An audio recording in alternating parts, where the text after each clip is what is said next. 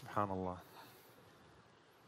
أعوذ بالله السميع العليم من الشيطان الرجيم بسم الله الرحمن الرحيم الحمد لله رب العالمين ولا عدوان إلا على الظالمين والعاقبة للمتقين اللهم صل وسلم وبارك على عبدك ورسولك محمد صلى الله عليه وسلم وعلى آله وصحبه وسلم تسليما كثيرا 24 hours ago I was talking to a mother and I apologize in advance because this is going to start a little dark but inshallah ta'ala we'll get to the light 24 hours ago I was talking to a Palestinian mother who lost her child in front of her and I was expecting to hear the devastation in her voice. Instead, she said to me, Sheikh Wallahi, when my son was killed, I was about to scream, and I heard something inside of me say, قولي إنا لله وإنا إليه راجعون. قولي إنا لله وإنا إليه راجعون. Say to Allah we belong and to Allah we return. And she said, I don't know what it was that was saying that inside of me or what I was hearing, but I said, Inna lillahi wa inna ilayhi raji'un. And she said, As for my son, Alhamdulillah, he didn't feel the pain at the time of his death because he died immediately at the first strike. And she said, Allahu latifun bi'ibadihi. Those words came from her. Allah subhanahu wa ta'ala is truly subtle with his slaves. How subtle is Allah subhanahu wa ta'ala with his righteous slaves. Allahu latif. He's always there subhanahu wa ta'ala. And the more piety you have, the more you can perceive his power and his presence subhanahu wa ta'ala.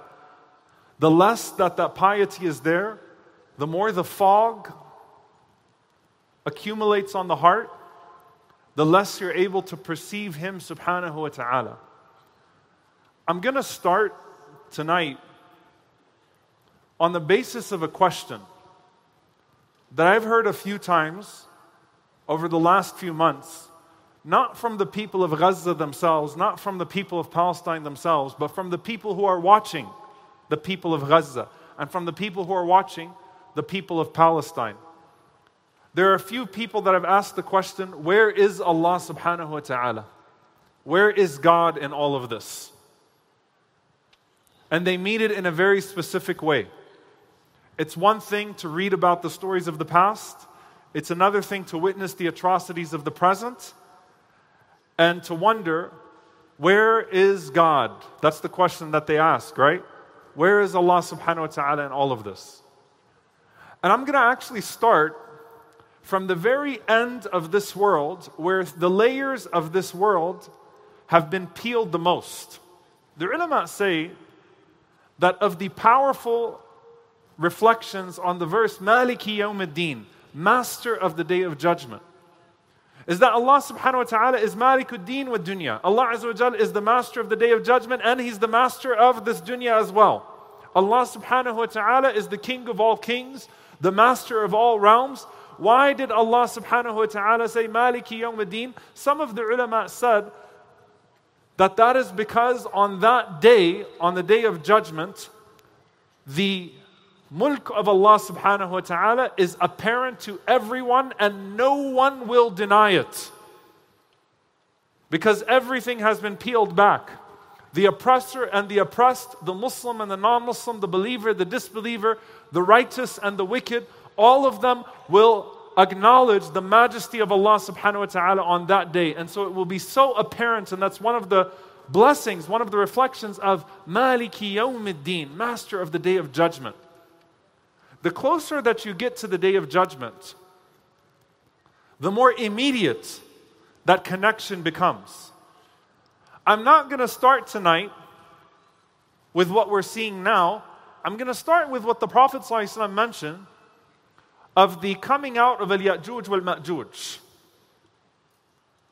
This corrupt group of people that overtake the earth in its last days And as they come out and they wreak havoc on every single part of the earth except where Allah subhanahu wa ta'ala has shielded Isa alayhi salam and his righteous followers. If we are alive at that time, may Allah make us amongst them. Allahumma ameen. Where Isa alayhi salam and the believing servants are away, and Ya'juj and Ma'juj have come to this earth, and they are let out and they kill everything that is in sight with absolutely no mercy. And in the intoxication of their arrogance, I want you to think about how we as Muslims think about the where is God question, where is Allah subhanahu wa ta'ala? In their intoxication with their arrogance and their oppression, when they come out to the earth and you can imagine the sight of them ripping flesh, tearing everything apart, beating their chests with power. They say to each other, قتلنا من في الأرض. We've already killed everyone on the earth. فلنقتل من في السماء. Let's kill everyone in the heavens too. See how intoxicated they become with their arrogance? And the Prophet ﷺ says in the hadith of Jabir radiallahu ta'ala anhu, which is authentic, that they would throw their arrows. Imagine the sight of the millions and millions and millions of them all throwing their arrows to the sky at the same time. Because that's how arrogant and how powerful they think they have become. They throw their arrows to the sky. And Allah subhanahu wa ta'ala could have simply turned the arrows on them and let the arrows hit them back. ولكن يمدهم في طغيانهم يعمهون. Allah Azza wa Jal increases them in their arrogance for a few moments. What did the Prophet ﷺ say Allah Azza wa Jal does? Allah causes the arrows to return to them with blood. So that for a moment they can think, we succeeded. We've killed everyone on earth, and now we killed everyone in the heavens too. Whatever is up there, we killed him or we killed them too. They're all gone. But look at the immediacy of how this interaction with the heavens is happening in those days. The Prophet ﷺ said that Allah will then send a parasite, which is a particular parasite that would be in the noses of sheep and that would kill them. Allah would send that upon them and it would kill all of them at one time. Little tiny worm that could kill the weakest of animals, would kill supposedly the strongest human beings all at one time. They would all be wiped out by it. And Isa alayhi salam and the believers would send someone out who fears no one but Allah to see what has happened, and he would find that all of them have died at one time. And then Allah subhanahu wa ta'ala look at the immediacy with the heavens. The Prophet said, Allah Azza would send birds with necks like the neck of camels that would pick them up because their rotting corpses would stink the earth, would pick them up and throw them all into a pit. And Isa alayhi salam would make dua to Allah subhanahu wa ta'ala. Look at the interaction. So the little worm killed them, the big birds with camel necks picked them up and threw them away. And then Isa alayhi salam, Jesus, peace be upon him, would look to the skies and he would ask Allah subhanahu wa ta'ala to send down rain to clean the earth from what is left over of them, from the stench, from the dirt of them. And Allah Azza wa would send a rain, the immediacy between the dua of Isa alayhi to the heavens, to Allah subhanahu wa ta'ala and the heavens, re- the response coming from the heavens to the earth. The rain comes down by Allah's permission and it cleans the earth. And it would be said to the earth, Akhriji thamaratiki, ruddi barakatik. Let your fruits come out and let the barakah, let the blessing of the earth be restored. And when that happens, the earth is wiped clean and the earth produces, by the permission of Allah subhanahu wa ta'ala, blessing like we have never seen before, fruits that we have never seen before. The immediacy in those last days is so felt and perceived, both with the oppressor as well as the righteous. They call, Allah Azza wa Jal responds right away. And then the day of judgment comes. And the Prophet ﷺ mentioned, I want you to think about this moment. A day when all of the oppressors and their mouthpieces are silenced. A day when every single one of the creation of Allah subhanahu wa ta'ala is unable to speak. And Allah subhanahu wa ta'ala is the only one who speaks and says, Ana al-Malik. Ana al-Malik. Aina muluk al-ard. You asked, Where is Allah? You asked, Where is the protector of you believers? You asked, Where is the aid of you oppressed ones? You asked, Where is God? Ana al Malik. Ana al Malik. Aina muluk al ard. I am the king. I am the king. Where are the so called kings of the world? Where are the Jabbarun and the Mutakabbirun? Where are those arrogant people that used to beat their chests and used to boast and walk the earth proudly? Where are they now? And they are nowhere to be found. Silenced. I'm going to bring you back to that moment, inshallah ta'ala, in a few minutes. When only Allah Azza wa Jal speaks and says, I am the king, where are the supposed kings? And let's go back to the year that the Prophet ﷺ was born. That year, Abraha, in Yemen wanted to turn the attention of the world to a home that he had built for other than Allah subhanahu wa ta'ala. And he enters upon Mecca with the intention to destroy the Kaaba. We all know the story.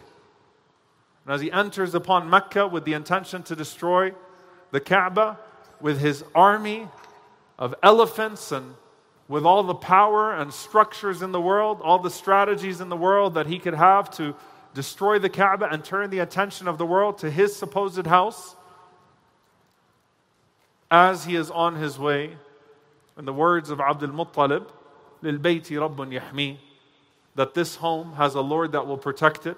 Allah subhanahu wa ta'ala sends down the, the birds and the stones that pelt these people ألم ترى كيف فعل ربك بأصحاب الفيل ألم يجعل كيدهم في تضليل وأرسل عليهم طيرا أبابيل ترميهم بحجارة من سجيل فجعلهم كعصف مأكول Allah subhanahu wa ta'ala sends upon them an army from the heavens and Allah protects his house. Fast forward a few years later, Abdullah ibn Zubayr radiallahu ta'ala anhu is praying in front of the Kaaba and before he prays in front of the Kaaba, he has one of the most powerful conversations that a person could have with his mother Asma bint Abi Bakr radiallahu ta'ala anha wa an abiha. And it's a conversation that's full of faith. Absolutely no questioning of the decree of Allah subhanahu wa ta'ala as a tyrant is to attack him while he's praying in front of the Kaaba. At no point in the conversation between Abdullah ibn Zubayr radiallahu anhuma and his mother Asma radiallahu anha. Do you have any type of doubt in Allah subhanahu wa ta'ala? Or is Allah going to step in and protect us in this moment? When we're about to be killed in front of the Kaaba. At no point do you have any doubt. At no point are they asking the question, where is Allah subhanahu wa ta'ala? Instead, the conversation is about how to meet Allah subhanahu wa ta'ala in the most pleasing of ways. Abdullah ibn Zubayr radiallahu ta'ala anhuma goes into salah in front of the Kaaba less than 100 years after that incident where there wasn't a Muslim in front of the Kaaba at the moment that Allah protected it from Abraha. Abdullah ibn Zubayr radiallahu anhuma is praying in front of the Kaaba and he is firebombed.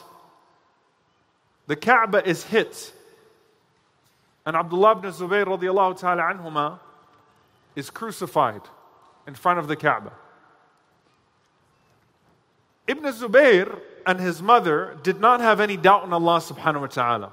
They didn't ask the question, where was Allah or why isn't Allah protecting us? He had prepared himself for the moments of martyrdom his mother had prepared him for that moment. And even afterwards, when she had to come and see his body, at no point was she asking, Why, O Allah? At no point was she asking, Where was Allah? But of the earliest deviances, if not the earliest deviation in this ummah, a group called Al Qadariyah, those who denied the divine decree of Allah, they started to cast doubt in some of the onlookers, not the ones that were directly affected. Some of those that were looking in, but not in. And said, Don't you think that if Allah knew this was going to happen, He would have stopped it? Don't you think that a God who decrees in advance would have decreed otherwise. So clearly, the belief in qadar is not true. The belief in the divine decree is not true. They manipulated the emotions not of the people directly affected, but the people that were directly witnessing to say, see, Allah was not there to protect the Kaaba that day. Or protect Abdullah ibn Zubayr radiallahu ta'ala anhuma that day. And unfortunately, the fitna worked on some of the onlookers. Fast forward to probably what is one of the darkest days of history in this ummah, the year 930.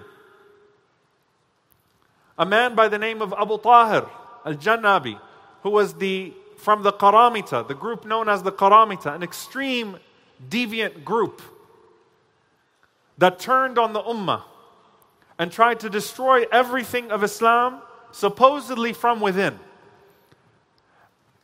Put yourself in the position of a Hajji. That year, 930, there were 20,000 Hajjaj making tawaf around the Kaaba. And imagine a 24 year old kid standing in front of the Kaaba and yelling. I want you to put yourself in tawaf, and you see a 24 year old kid yelling arrogantly in front of the Kaaba, أين الطير الأبابيل؟ أين الحجارة من سجيل? Where are those so called birds?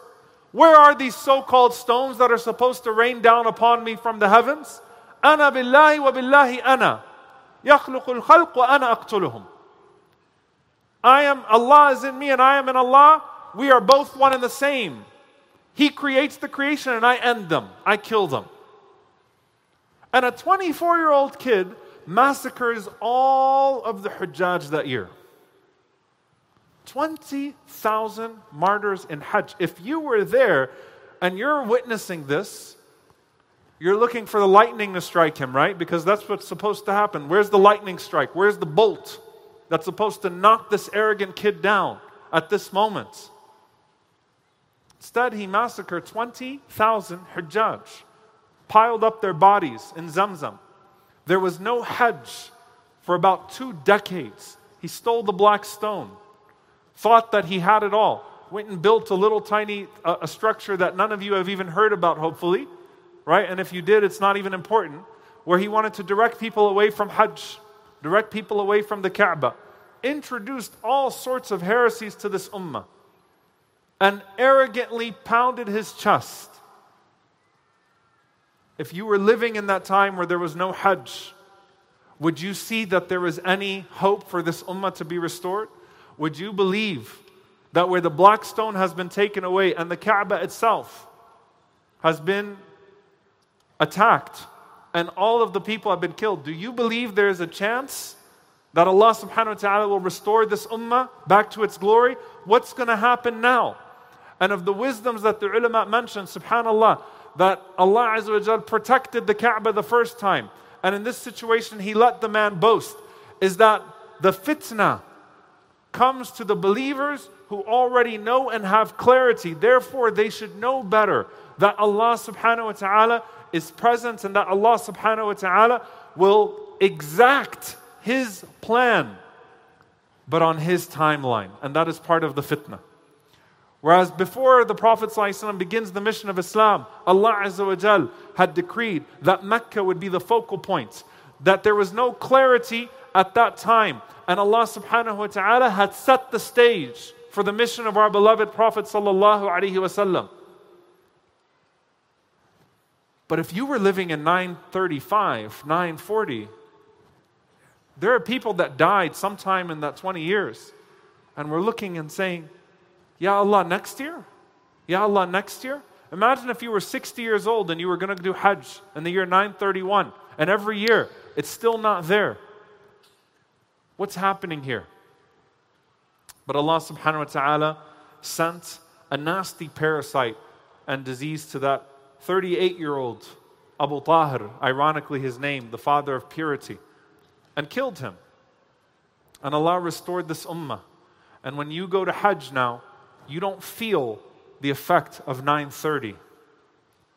But if you were a shaheed that day, in 930, 20,000 people, and we don't know the name of a single one of them. If you were a martyr that day, immediately when you were killed, you knew that the promise of Allah was true.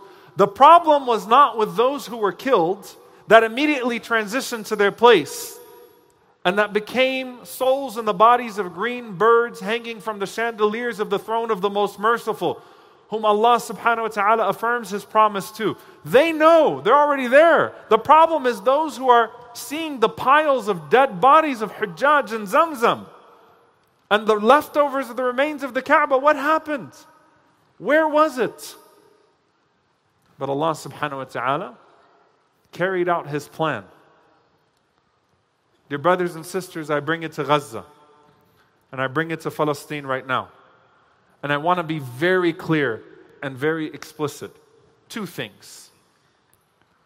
When you see Benjamin Netanyahu and the Israelis, the, the, the Israeli occupation forces and their defense ministers speak with such pride, speak with such confidence and arrogance, think that they can exact all sorts of punishment on the believers with no consequences, using the ayat of Allah subhanahu wa ta'ala to try to mock the people of Gaza and mock the rest of us by extension, know that their end is near. Know that Allah subhanahu wa ta'ala is giving us a sign that this is the beginning of the end for them. That when you reach that point where you start to think that you've become immune and that you can mock the believers with their scripture and that you can quote your own twisted scriptures and turn the believers into less than animals and think that you can descend your pamphlets of ayat of Quran and mock the believers, know that Allah subhanahu wa ta'ala is bringing you to your breaking point. This is a bushra for us. This is a glad tidings for us. I know it hurts us when we see that. It hurts us when we see them mocking with the verses of Allah subhanahu wa ta'ala and thinking they've got there. But if you read history, we've seen this episode before. We've seen these arrogant tyrants before. They never remain on their pulpit. They never remain in their place. Not only is this genocide not going to continue bi'idhnillahi ta'ala and end up with a whole bunch of people in Jannah, a whole bunch of people from Gaza in Jannah. Can you imagine the size of Qita'i Gaza in Jannah? Not only is it going to end up with a whole bunch of shuhada in Jannah and a whole bunch of renewed people renewed Muslims and people whose eyes are opening up to Islam. But it will end up with the humiliation of those who seek to humiliate. And when you start to ask, where is Allah subhanahu wa ta'ala in all of this? The very first time that Allah subhanahu wa ta'ala mentions as-sabirin, the patience in the Quran, when you're reading in Surah Al-Baqarah, Inna Allah ma'as sabirin. Allah is with the patients. وَبَشِّرِ الصَّابِرِينَ is the next time that you come across the verse about as-sabirin, the patients. وَبَشِّرِ الصَّابِرِينَ Give glad tidings to the patients. Before Allah subhanahu wa ta'ala says, أَلَا إِنَّ نَصْرَ اللَّهِ قَرِيبٌ that the victory of Allah is close, Allah subhanahu wa ta'ala says, وَإِذَا سَأَلَكَ عِبَادِي عَنِّي فَإِنِّي قَرِيبٌ When my servant asks you, O Muhammad sallallahu alayhi wasallam, concerning me, I am close.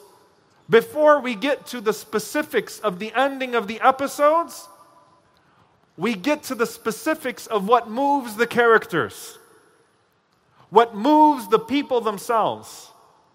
Because what is in the people of Gaza is nothing short of majestic, and I want to be extremely clear here. You've seen the videos of the people of Gaza. How many times are they asking, Where is Allah? How many times are they questioning Allah subhanahu wa ta'ala? It's one of the least places that you will see a ridda, that you'll see apostasy. One of the least places that you'll see people questioning Allah subhanahu wa ta'ala and His wisdom. Despite being subjected to the worst of cruelty, you have more people living in the comfort of their homes in some of the most developed cities in Europe that are questioning God's existence and questioning God's wisdom than people who are being subjected to the worst of human cruelty. Why do you think that is? Do you think they're deluded or do you think they have something that if you don't have it, you don't understand it? Because if the, if the muluk, لو علم الملوك ما نحن فيه من السعادة, if the kings of the world knew what we have in our chests of happiness, لجالدونا بالسيوف, they would fight us with swords to try to get it out of us. If they could get that ingredient and put it inside of them, they would. And that's why, dear brothers and sisters, you put the child with a stone whose slippers are torn up and falling apart and who barely has any food in his stomach. You put that child with a stone standing in front of an Israeli soldier with the most sophisticated military artillery in the world, with the biggest tank in the world. I'm putting it on the kid every single time. I believe in that child because that child has an ingredient that that soldier doesn't even know exists. Allah subhanahu wa ta'ala has given them something. Now, here's the other side of that. The people of Gaza are not asking, Where is Allah? But they are asking, Where are you? They are asking, Where are the rulers of the Muslims? They are asking, Where is this so called ummah of 2 billion people? They are asking, Where is this political and military and economic strength that you supposedly have? They are asking, Where are these people that supposedly love Masjid al Aqsa and that follow a Prophet sallallahu alaihi wasallam whose first qibla was Masjid al Aqsa and who was taken from Mecca to Al Aqsa to lead the prophets in prayers. And Allah subhanahu wa ta'ala sanctified that place. They're asking where you are, they're not asking where Allah is. They're asking where the leaders are, they're not asking where the Creator is. They understand that Allah subhanahu wa ta'ala has tested them in a mighty moment and they have a direct connection with Allah subhanahu wa ta'ala. They perceive Allah under the airstrikes. They perceive Allah through the hunger. They perceive Allah through the tears as they bury their loved ones. They perceive Allah subhanahu wa ta'ala even as they see the most beloved of people to them torn up into different limbs. They perceive the presence of Allah subhanahu wa ta'ala, but they feel the absence of the ummah. Allah Azza wa Jal will gather us. And Allah subhanahu wa ta'ala will say, Where were you?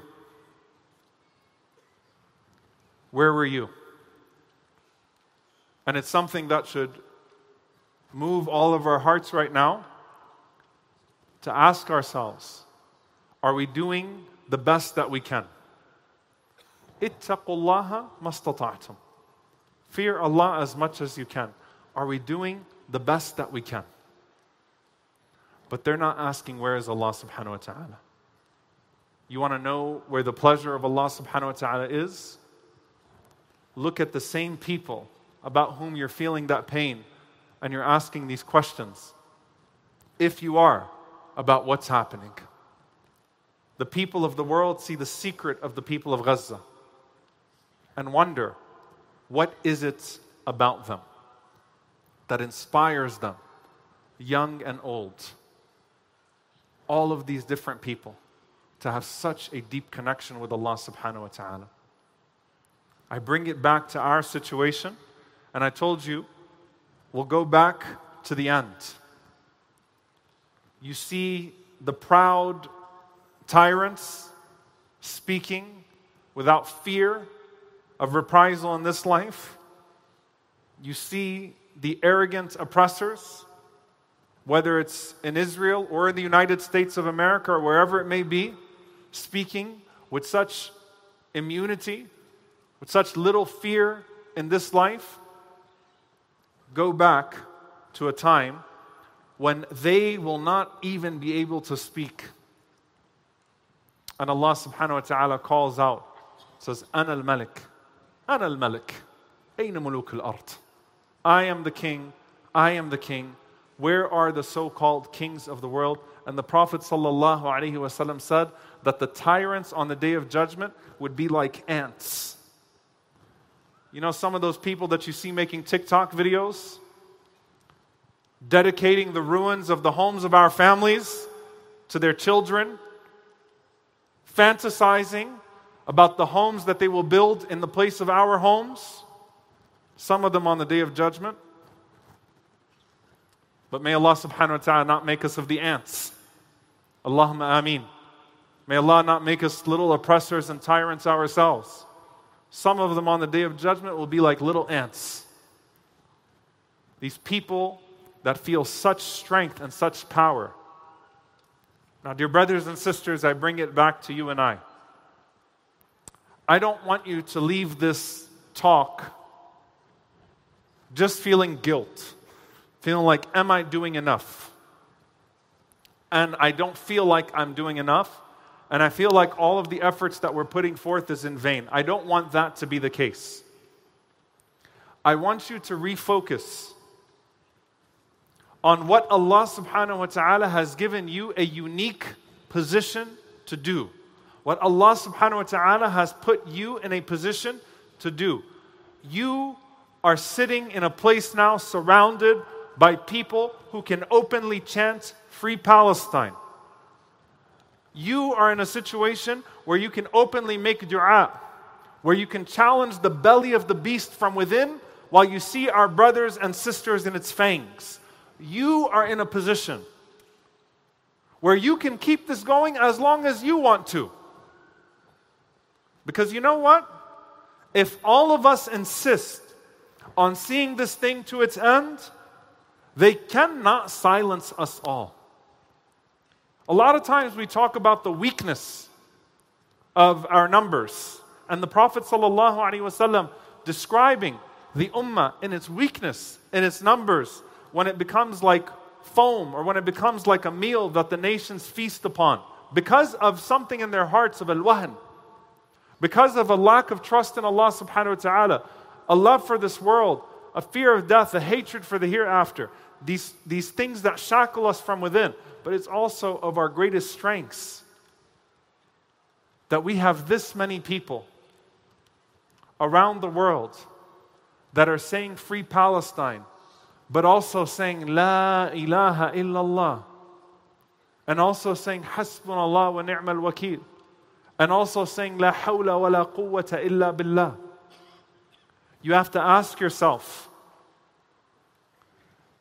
Do you believe in Allah subhanahu wa ta'ala? And do you believe in what you are seeing as a sign from Allah subhanahu wa ta'ala in His presence rather than His absence, which is what everybody else is trying to tell us?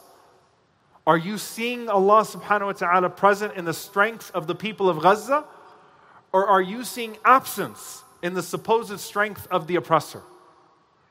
That's a you issue to sort of refocus your iman and go back to your heart.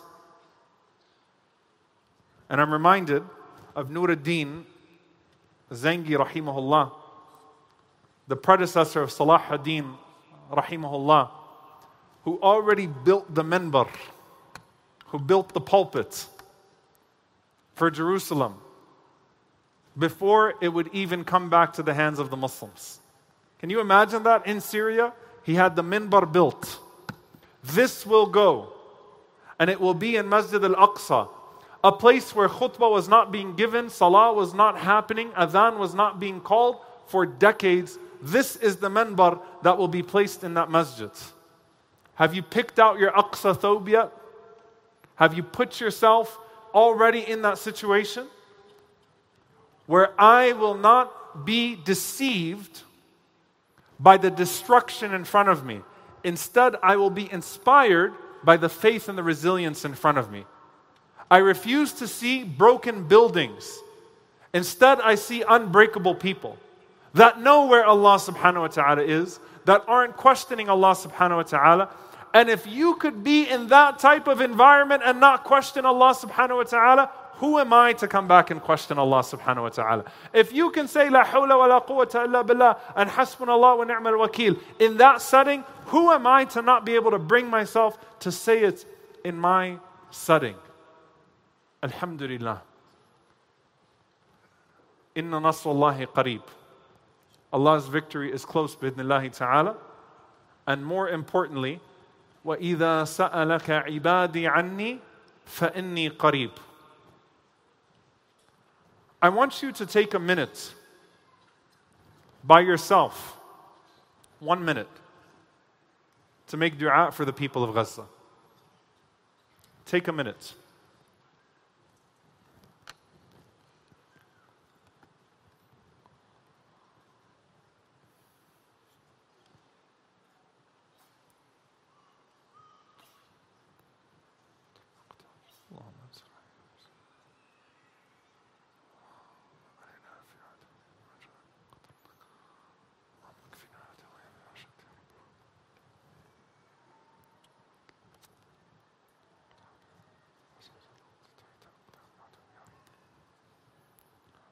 اللهم امين واذا سالك عبادي عني فاني قريب Where is Allah subhanahu wa ta'ala? All of you just spoke to him. And he's close. Allah Azza wa Jal hears the dua of every single person. The best thing that we could have done for the people of Gaza, we just did it right now. Dear brothers and sisters, draw from the strength that you are seeing in them. And I leave you with one last story from the awliya that we are seeing there, the righteous ones that we are seeing there. I met a doctor yesterday who's lost 72 members of his family. 72 members of his family. And he grew up in Gaza. And subhanAllah, he made a distinction. He said, We are not hopeless even when we feel helpless. There's a big difference between people who are hopeless and people who feel helpless.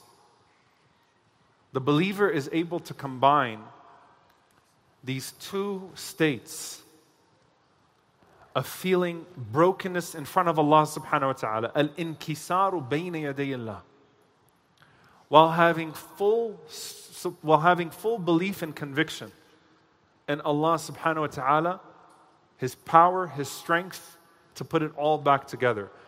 The believer is in full embrace of these two supposed conflicting conditions. And you know what it reminded me of? If you walked behind the Prophet sallallahu alaihi wasallam before the battle of Badr started,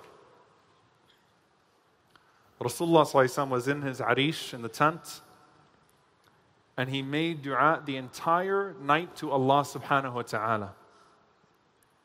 His hands went up all the way, sallallahu alayhi wasallam, to the point that his cloak fell off of him, sallallahu alayhi wasallam. And he said, Oh Allah, if this group of people are killed, and tuhlik hadhi al-isaba, then tu'bada fil ard. You will not be worshipped on this earth. Oh Allah, give me what you promised me.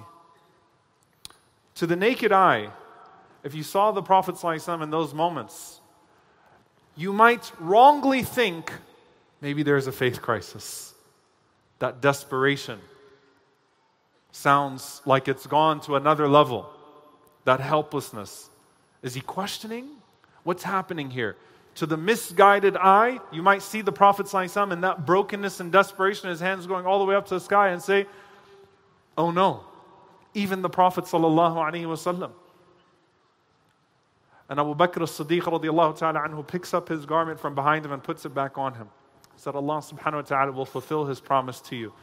No one knew that Allah would fulfill his promise to the Prophet ﷺ better than the Prophet ﷺ, not even Abu Bakr as-Siddiq radiallahu ta'ala anhu. Remember when they were in the cave together just the year before that? And the Prophet said to Abu Bakr as-Siddiq radiallahu anhu, La tahzan inna Allah ma'ana. Don't grieve, Allah is where? Allah is with us. He sees us, He hears us, He's protecting us. Allah is with us. La tahzan inna Allah ma'ana. If you were witnessing that scene live between the Prophet and Abu Bakr radiallahu anhu, the misguided eye might think, maybe Maybe there's a turn here that's happened. But the Prophet ﷺ had more yaqeen in that moment, more certainty in that moment that Allah Azza would answer him than every other moment and any other moment in his life. The Prophet ﷺ always had certainty in Allah's promise, whether it was a large army in front of him or a small one, whether the obstacle was small or large, whatever it was, Rasulullah ﷺ was able to combine the feeling of helplessness and brokenness before Allah subhanahu wa ta'ala with complete certainty and trust in the power of Allah subhanahu wa ta'ala. To not despair, but to make dua while he was desperate. That is the situation that is the state of the believer. He calls upon Allah subhanahu wa ta'ala. She calls upon Allah subhanahu wa ta'ala like a broken person who doesn't know what to do, but at no point questions that Allah subhanahu wa ta'ala not only knows what He is doing, but Allah subhanahu wa ta'ala will do with the believers what is pleasing to them and more. And that Allah subhanahu wa ta'ala will give victory to the oppressed. And that Allah subhanahu wa ta'ala will show us His promise. And that Allah subhanahu wa ta'ala, who told us through the Prophet Prophet sallallahu that of the signs of the day of judgment is Umrani Bayt al-Maqdis, that the, day, that the area of Bayt al-Maqdis will be established. We believe that as much as we believe that a house is being built when we see the bricks already being put together. Because we trust Allah subhanahu wa ta'ala. Where is Allah subhanahu wa ta'ala? إن الله مع المؤمنين إن الله مع الصابرين إن الله مع المتقين Inna Allah ma'al muhsineen. May Allah subhanahu wa ta'ala make us of all of those categories. And may Allah subhanahu wa ta'ala never allow us to despair or question where He is, but instead constantly be in a state of asking Allah subhanahu wa ta'ala and asking ourselves where Allah subhanahu wa ta'ala wants us to be. Allahumma ameen. Jazakum Allahu khaira. Assalamu alaikum wa rahmatullahi wa barakatuh.